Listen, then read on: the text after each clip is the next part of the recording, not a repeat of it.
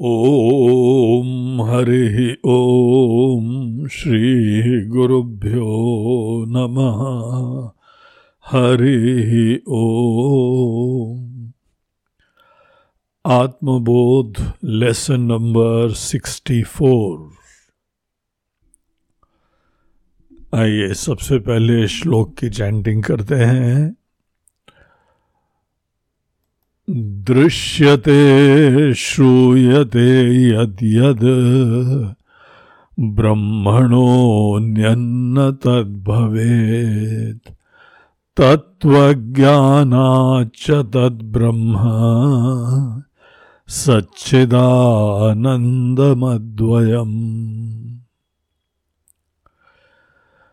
हमारे ब्रह्म ज्ञान को और स्पष्ट और दृढ़ करते हुए इस चौसठवें श्लोक के अंदर भगवत पाद श्री आदि शंकराचार्य वो बताते हैं कि एक बार आपके अंदर ये ज्ञान हो जाए कि ब्रह्म ही एकमात्र अद्वितीय सत्ता है।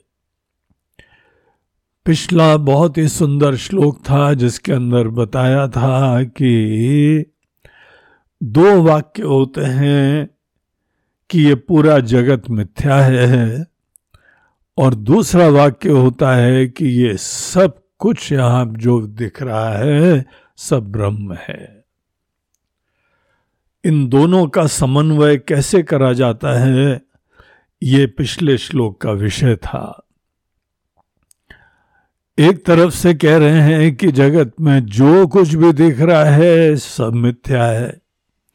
और दूसरी तरफ़ से कह रहे हैं, जो कुछ दिख रहा है, सब ब्रह्म है।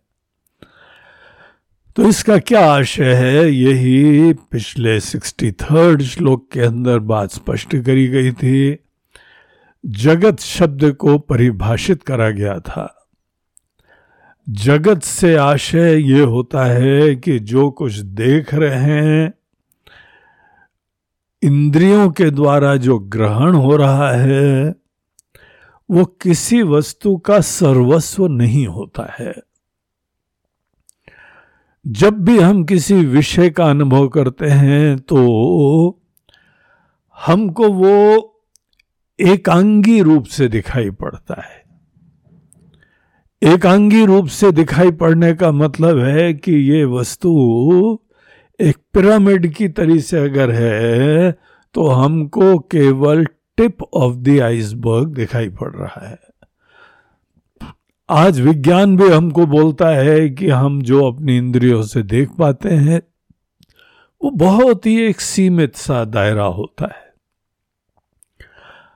हम कितने शब्द सुन पाते हैं, ये बहुत ही संकुचित दायरा होता है। सुन पाते हैं, बहुत ही सीमित होता है। यहाँ पे बहुत ही शॉर्ट वेवलेंथ और बहुत ही बड़ी वेवलेंथ ऐसे जो साउंड होंगे, वो हमारे कान के दायरे में ही नहीं है। हाँ? तो वो चीज़ें हमको देखने के लिए, सुनने के लिए कोई अन्य मशीनों का आश्रय लेना पड़ता है। एक जगह हमने अभी सुना, वैज्ञानिक लोग कह रहे हैं कि सूर्य देवता से सतत एक आवाज़ निकलती है और वो आवाज़ ओम जैसी होती है। जैसे सूर्य देवता सतत ओम का ही जाप कर रहे हैं, पाठ कर रहे हैं। ओम ओम ओम। लेकिन ये हम लोगों को नहीं सुनाई पड़ता है। जब एक विशेष प्रकार के हम लोग जो हैं, वह वॉइस रिकॉर्डर्स लेते हैं, उन वॉइस रिकॉर्डर्स के द्वारा ही वो तरंगे हमको सुनाई पड़ती है। उस समय रियलाइज़ होता है, यद्यपि हमारे पास कान है तो लेकिन ये कान जो है, वह सूक्ष्म आवाज़ें सुन ही नहीं पाते हैं। सूक्ष्म गंध आदि है। देखिए, कुत्ते लोग हैं, वो कैसे जान जाते हैं? अनेकों लोग हैं, उसकी आँख बंद कर दो तो भी अपने स्वामी को पहचान जाते हैं। हम्म? पुलिस के डॉग्स होते हैं, वो कोई कपड़ा छूट गया, कोई वस्तु छूट गई चोर की, उसके अंदर उसको स्पष्ट गंध सुन दिखाई पड़ जाती है। सूंघता है वो। और एक बार उसको जो है, उसके ही मालिक ने बता दिया कि यह वाली सुगंध इसको ट्रेस करो। वो हमारे सामने एक अनुभव हुआ कि हम जब एक बार स्कूल में थे, हॉस्टल के अंदर वहाँ चोरी हुई तो उसका एक चप्पल छूट गई थी। चप्पल को उसने सूंघा और पुलिस वाले जब आए, कुत्ते को उन्होंने चप्पल सूंघाई। वो ऐसा भागा, उसके बाद किसी एक दिशा में और जाके घर के सामने रुका। पुलिस वाले वहाँ गए और उसको जो है पकड़ लिया और फटाफट पता लगा कि यह पंद्रह बीस मिनट में चोर महाशय पकड़े गए।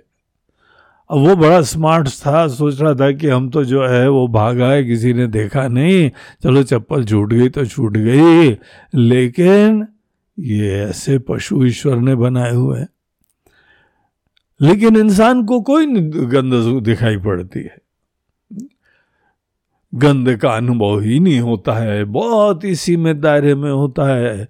देखना बहुत सीमित दायरे में, सुनना बहुत सीमित दायरे में, सुनना बहुत सीमित दायरे में, टेस्ट बहुत सीमित दायरे में। समस्त इंद्रियाँ, इंद्रियों से ही हम दुनिया जान रहे हैं। तो जब हम यहाँ अपनी आँखों से दुनिया देखते हैं तो एक बहुत ही सुपरफिशियल एस्पेक्ट एक अंगी, एक छोटा सा अंग। सत ही धरातल पे केवल नाम रूप। हमको जो अपनी ज्ञान चक्षु खोलनी पड़ती है ये देखने के लिए कि किसी भी वस्तु का तत्व तो क्या है, उसकी आत्मा क्या है। पूरे जगत को हम अपनी आँखों से देखते हैं तो केवल सतही, बहुत ही एकांगी, थोड़ा सा नाम रूप देखते हैं।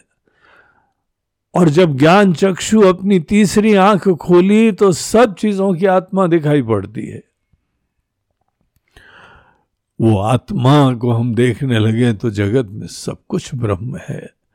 ये नाम रूपों से पूरा असंग छूता, नाम रूप उसके ऊपर आरोपित है।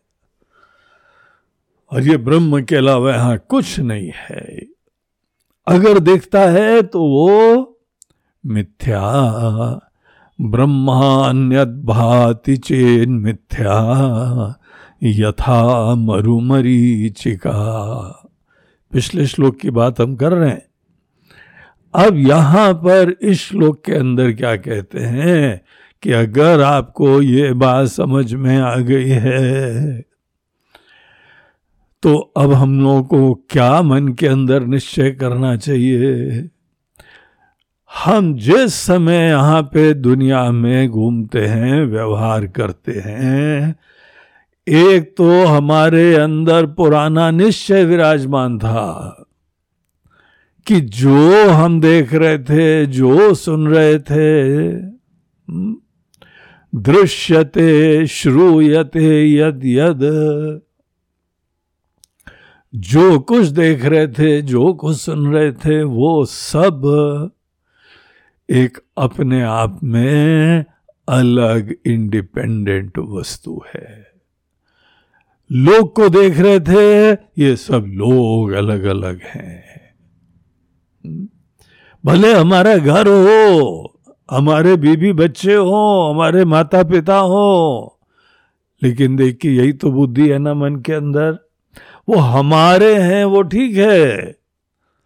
लेकिन है तो एक अलग इंडिविजुअल हम्म? सबके अंदर अपनी आइडेंटिटी अपनी पसंदगी, नापसंदगी, अपना ही अस्मिता है सबकी। सबका स्वतंत्र जीवन है। इस सोच के साथ हमारा व्यवहार चलता है। दृश्यते, श्रूयते, यद यद ब्रह्मण अन्यत भवेत। वो परमात्मा तत्व से सब अलग है, ये सब क्रिएटेड जीव हैं और बड़े पावरफुल हैं। हमको अनेकों की ज़रूरत भी है। देखो, आदमी शादी ब्याह करता है, कितना जो है धूमधाम से बारात लेके आता है और वहाँ पे शहनाइयाँ बजती हैं, तब जाके शादी होती, किसी का साथ लेते हैं। अलग है ना? विलक्षण है। यूनिक है, उसका अलग कंट्रीब्यूशन है। तो ये जो यहाँ पर हम लोग दुनिया भर में जो जो देखते हैं, अनेकों जड़ हैं, अनेकों चेतन है, कोई पशु है, कोई पक्षी है, कोई पेड़ है, कोई पहाड़ है, सब चीज़ें हैं ना। जो कुछ देख रहे हैं, उनके बारे में सदैव यही बुद्धि होती है कि ये सब अपने आप में एक इंडिपेंडेंट एंटिटीज है। इंडिपेंडेंट एंटिटी सब अभिव्यक्तियों को देखना। और हम भी हम भी एक विशिष्ट प्रकार की अभिव्यक्ति हैं। बड़ी यूनिक अभिव्यक्ति है। हम्म?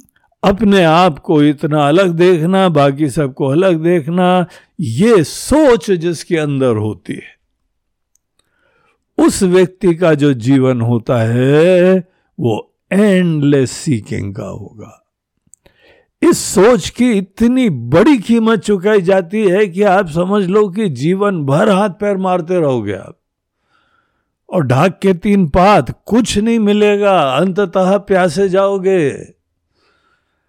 जो अंदर एक अभाव की वृत्ति है, एक असुरक्षा है। मन के अंदर कुछ कमी विराजमान है, वो कमी हमारी इस बुद्धि के साथ कभी पूरी नहीं होगी। हाँ जब हमारी कोई वासनाएँ हैं, जब कोई कामनाएँ हैं, कुछ व्यवहार की जरूरतें हैं, वो ज़रूर पूरी हो जाएँगी। लेकिन ये सोचो जरा कि हमारी अनेकों जरूरतें, कामनाएँ अगर ये किसी वस्तु या व्यक्ति की प्राप्ति से पूरी हो जाती तो जिस दिन आपने प्राप्त करा, उस दिन तो आप कृतार्थ हो गए होते। फिर किसी अन्य चीज़ की तलाश की जीवन में ज़रूरत ही नहीं पड़ती। लेकिन कुछ हम एक एक आध अनुभूतियाँ करी, उपलब्धियाँ करी, उसके उपरांत दूसरे पे दृष्टि गई। फिर तीसरे पे गई, चौथी पे गई, जीवन भर का ये खेल है। एक मनोकामना की पूर्ति के समय मन में तृप्ति होती है, लेकिन एक मन के अंदर गहराई में आकांक्षा बनी रहती है, वो हमारी कभी नहीं जाती है।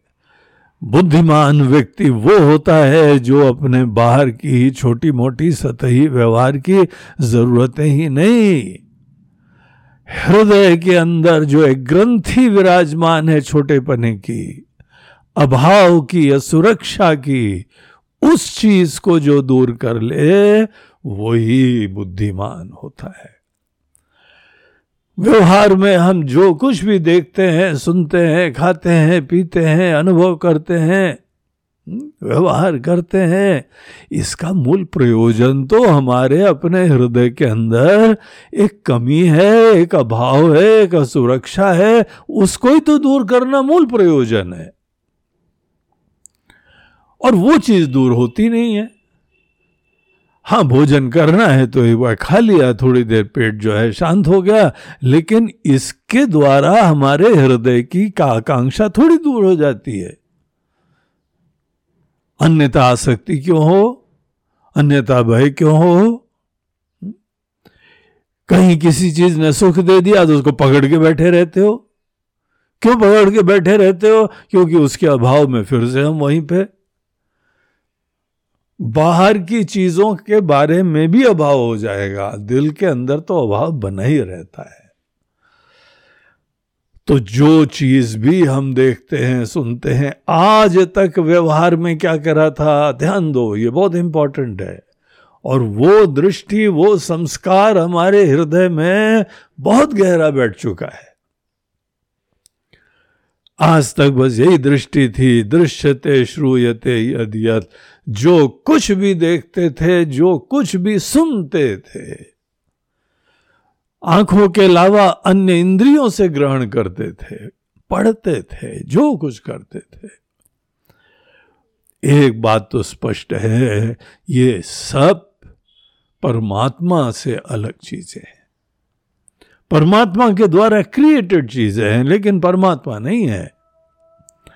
आपके पति आपके पति बड़े महत्वपूर्ण होंगे, लेकिन हो सकता है आप पति को परमेश्वर जानो, पत्नी को साक्षात जो है वो देवी जानो। कुछ भी आप देखो, लेकिन ये थोड़ी है कि वो देवी हो गई।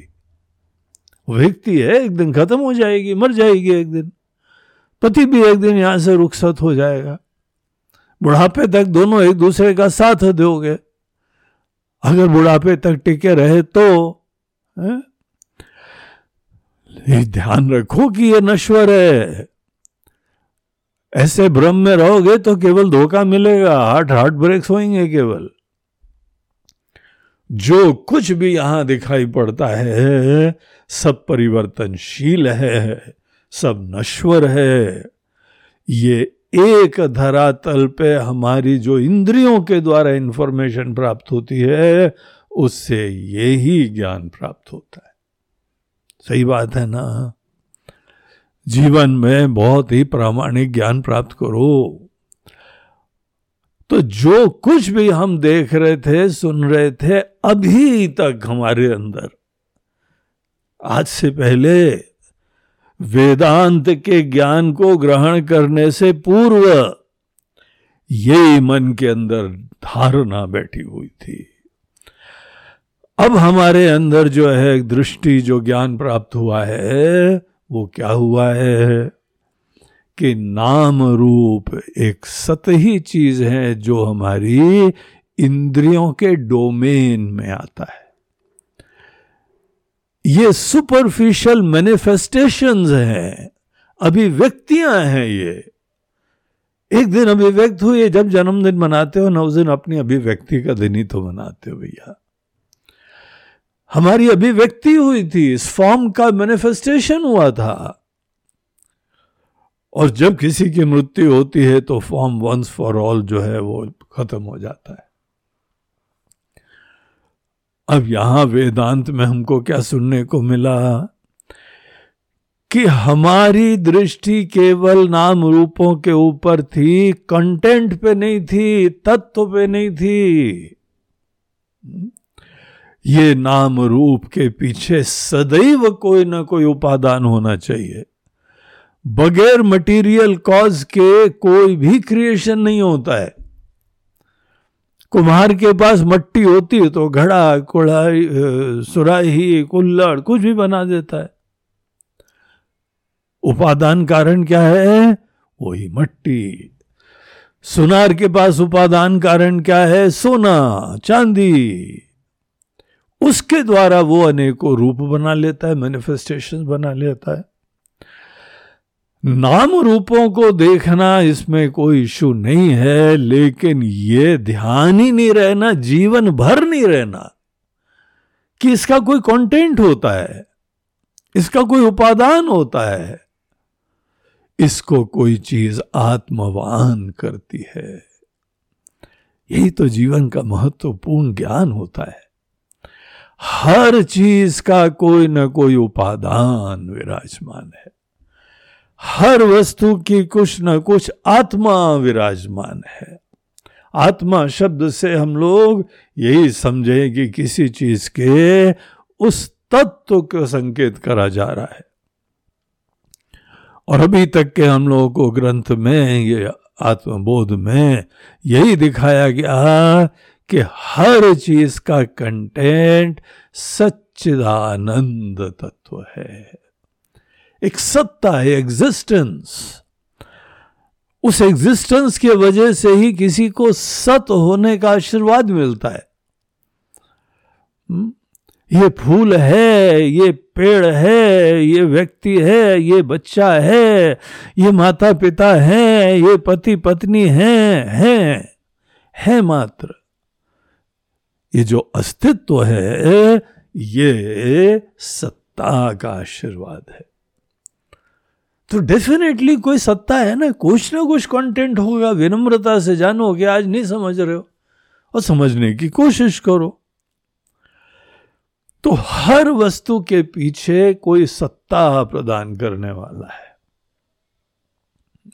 यत सत्वाद अमृशैव भाति सकलम, रज्जो यथा अहेर भ्रम रामायण के प्रारंभ में राम जी की स्तुति करते हुए गोस्वामी तुलसीदास जी बोलते हैं, ये पूरी दुनिया को महाराज, सब चीज़ों को कौन सत्ता प्रदान कर रहा है?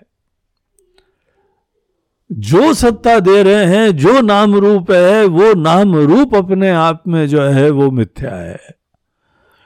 लेकिन जो सत्ता दे रहा है, वो ऐसी सत्ता देता है कि जो मिथ्या नाम रूप भी हमको सत्य लगने लगता है। जस्ट इमेजिन क्या पावरफुल चीज़ है। सत्ता कितनी दिव्य चीज़ है कि ऐसे यहाँ पर जो है, वो हर चीज़ में जो सत्ता प्रदान कर रही है सबको, उसके वजह से नाम रूप का मिथ्यात्व तो भी गौण हो जाता है। तो सत्ता जो सब चीज़ों को प्रदान कर रहा है, उधर ध्यान देने की बात है। और ये सत्ता चिन्मयी सत्ता है। ये सत्ता जो है, चेतन सत्ता है, स्वप्रकाश सत्ता है, जीवंत सत्ता है। तो ये जीवंत सत्ता जो होती है, इसीलिए उसको चेतन भी कहा जाता है चित कहा जाता है। सेल्फ रिवीलिंग सत्ता जो है सेल्फ रिवीलिंग होती है। तो ये सबके अंदर सत्ता है, सबके अंदर जीवन तत्व है। अब देखिए, आपका छोटा सा बच्चा हो, उसमें लाइफ है ना। लाइफ कोई किसी जड़ इनर्ट मटेरियल के केमिकल रिएक्शन से थोड़ी उत्पन्न होती है। ये एक इंडिपेंडेंट रियलिटी है जो सदैव पहले भी थी, बाद में भी रहेगी। इस रूप में बस थोड़ी देर के लिए अभिव्यक्त हो रही है। तो एक सत है, एक चित है, और वो ही आनंद स्वरूप तत्व होता है। तो जो कुछ भी यहाँ दुनिया में दिखता है, जो कुछ सुनते हैं, मूल रूप से वो ही तत्व, वो कंटेंट वो उपादान, वो आत्मा। सच्चिदानंद स्वरूप आत्मा सबकी है दुनिया में। देखिए, कितना जो है एक ब्लैंकेट स्टेटमेंट देते हैं, कितना यूनिवर्सल स्टेटमेंट देते हैं। दृश्यते, श्रूयते, यद यद। देखिए, समस्त संकुचिताओं से परे हमको वेदों में दृष्टि प्रदान करी जाती। हिंदू हो, मुस्लिम हो, चीनी हो, पाकिस्तानी हो हाँ? उत्तर का हो, दक्षिण का हो, पूरब का हो, पश्चिम का हो, ये सब डिविजन्स मैटर ही नहीं करते और हम जीवन भर इनको पकड़े रहते अपने कुल को, अपनी जाति को। क्या सुपरफिशियल बुद्धि है। जिन चीज़ों का अपने आप में कोई अस्तित्व ही नहीं होता, वो हमारे लिए सब कुछ बना हुआ है। मूल रूप से कंटेंट देखो सबका। एक बार की बात है कि कहीं से निकल रहे थे तो वहाँ पे एक एक भक्त का घर था, उसने देखा, अरे, ये तो हमारे गुरु जी जा रहे तो दौड़ के आया, बोला गुरु जी आप यहाँ पे तो बोला हाँ भाई, कोई काम था इधर ही तो हम आए हुए थे, तुम यहाँ कहाँ? बोलते, हमारा तो घर ही यही है। आइए आइए। तो ले गया घर में, बहुत प्रफुल्लित हो गया, बड़ा अच्छा प्रिय व्यक्ति था हमारा। तो उसने बोला गुरु जी बैठिए, थोड़ा चाय वाय पी के जाइए। अब गुरु जी कहीं से निकल रहे हो? कोई भी भक्त हो, शिष्य हो तो अपने घर में तो बुला नहीं चाहिए। तो शिष्टाचार है? यही आत्मीयता है, यही श्रद्धा का सूचक है। तो उनको जो है वो ले गया घर में, वो लाइक कि भाई गुरु जी चाय पी के जाइए, दो मिनट विश्राम करिए, आपके चरण हमारे घर में पड़ेंगे तो हमारा घर भी जो है शुद्ध हो जाएगा। हमारे तो भगवान आए हुए हैं।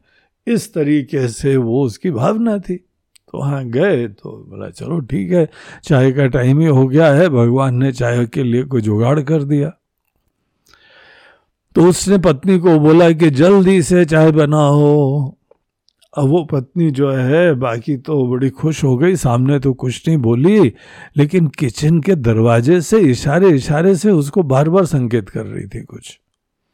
अब ये महाराज इतनी खुशी के अंदर थे कि कुछ दिखाई नहीं पड़ रहा, सुना समझी भी नहीं पा रहे। थोड़ी देर बाद उसने वहाँ से डब्बा दिखाया। तब इनको क्लिक हुआ कि अरे, शक्कर खत्म हो गई है और इसने हमको लिस्ट में बताया भी था कि बाज़ार जाना तो शक्कर लेते आना और हमने यहाँ पे चाय के लिए गुरुजी को बुला लिया है, शक्कर तो है ही नहीं। तो एकदम उसको क्लिक हुआ, उसने बोला अच्छा ऐसा करो, चाय के अंदर वो जो है ना, घोड़ा डाल देना। वो एकदम पत्नी खुश हो गई और उसका समाधान मिल गया। ऐसा सूत्र दिया उसने और चाय बन के आ गई।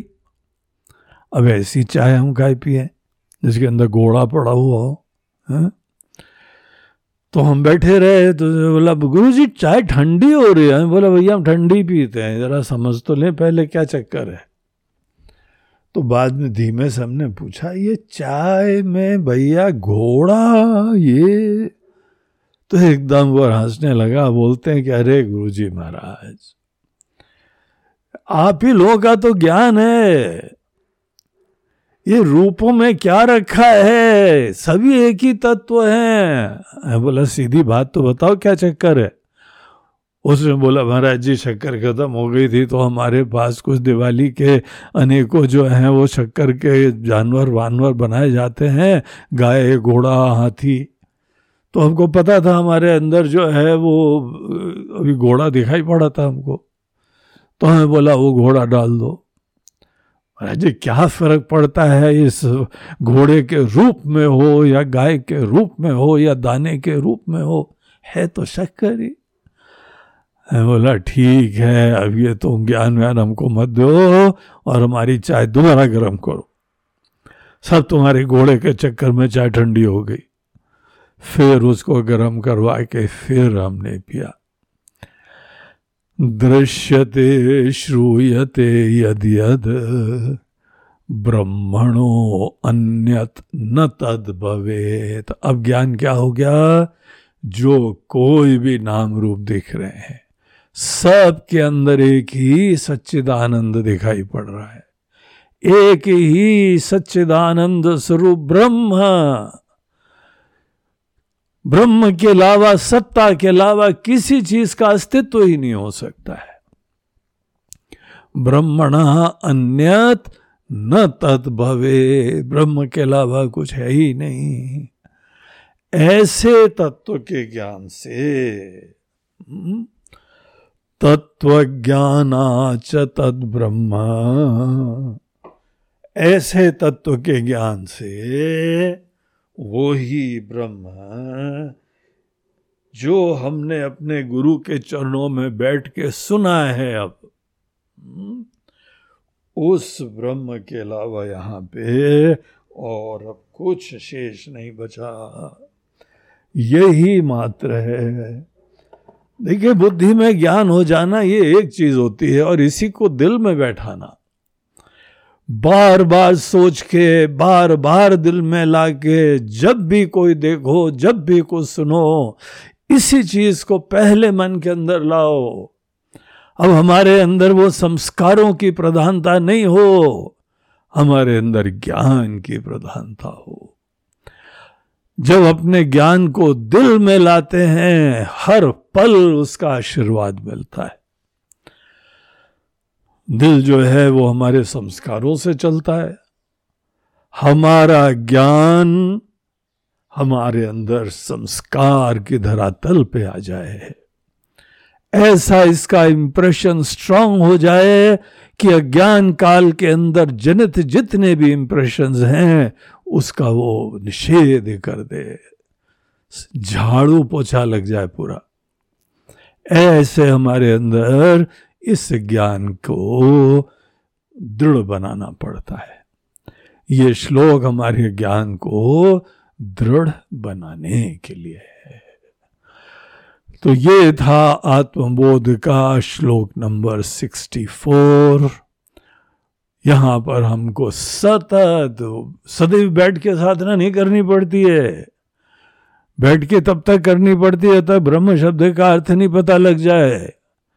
ब्रह्म शब्द का अर्थ पता लग गया तो उठो, घुमो, फिरो और हर जगह ब्रह्म को देखो। तो यह बात यहाँ पर इस सिक्सटी फोर्थ श्लोक में कही गई है। ओम हरि ओम श्री गुरुभ्यो नमः।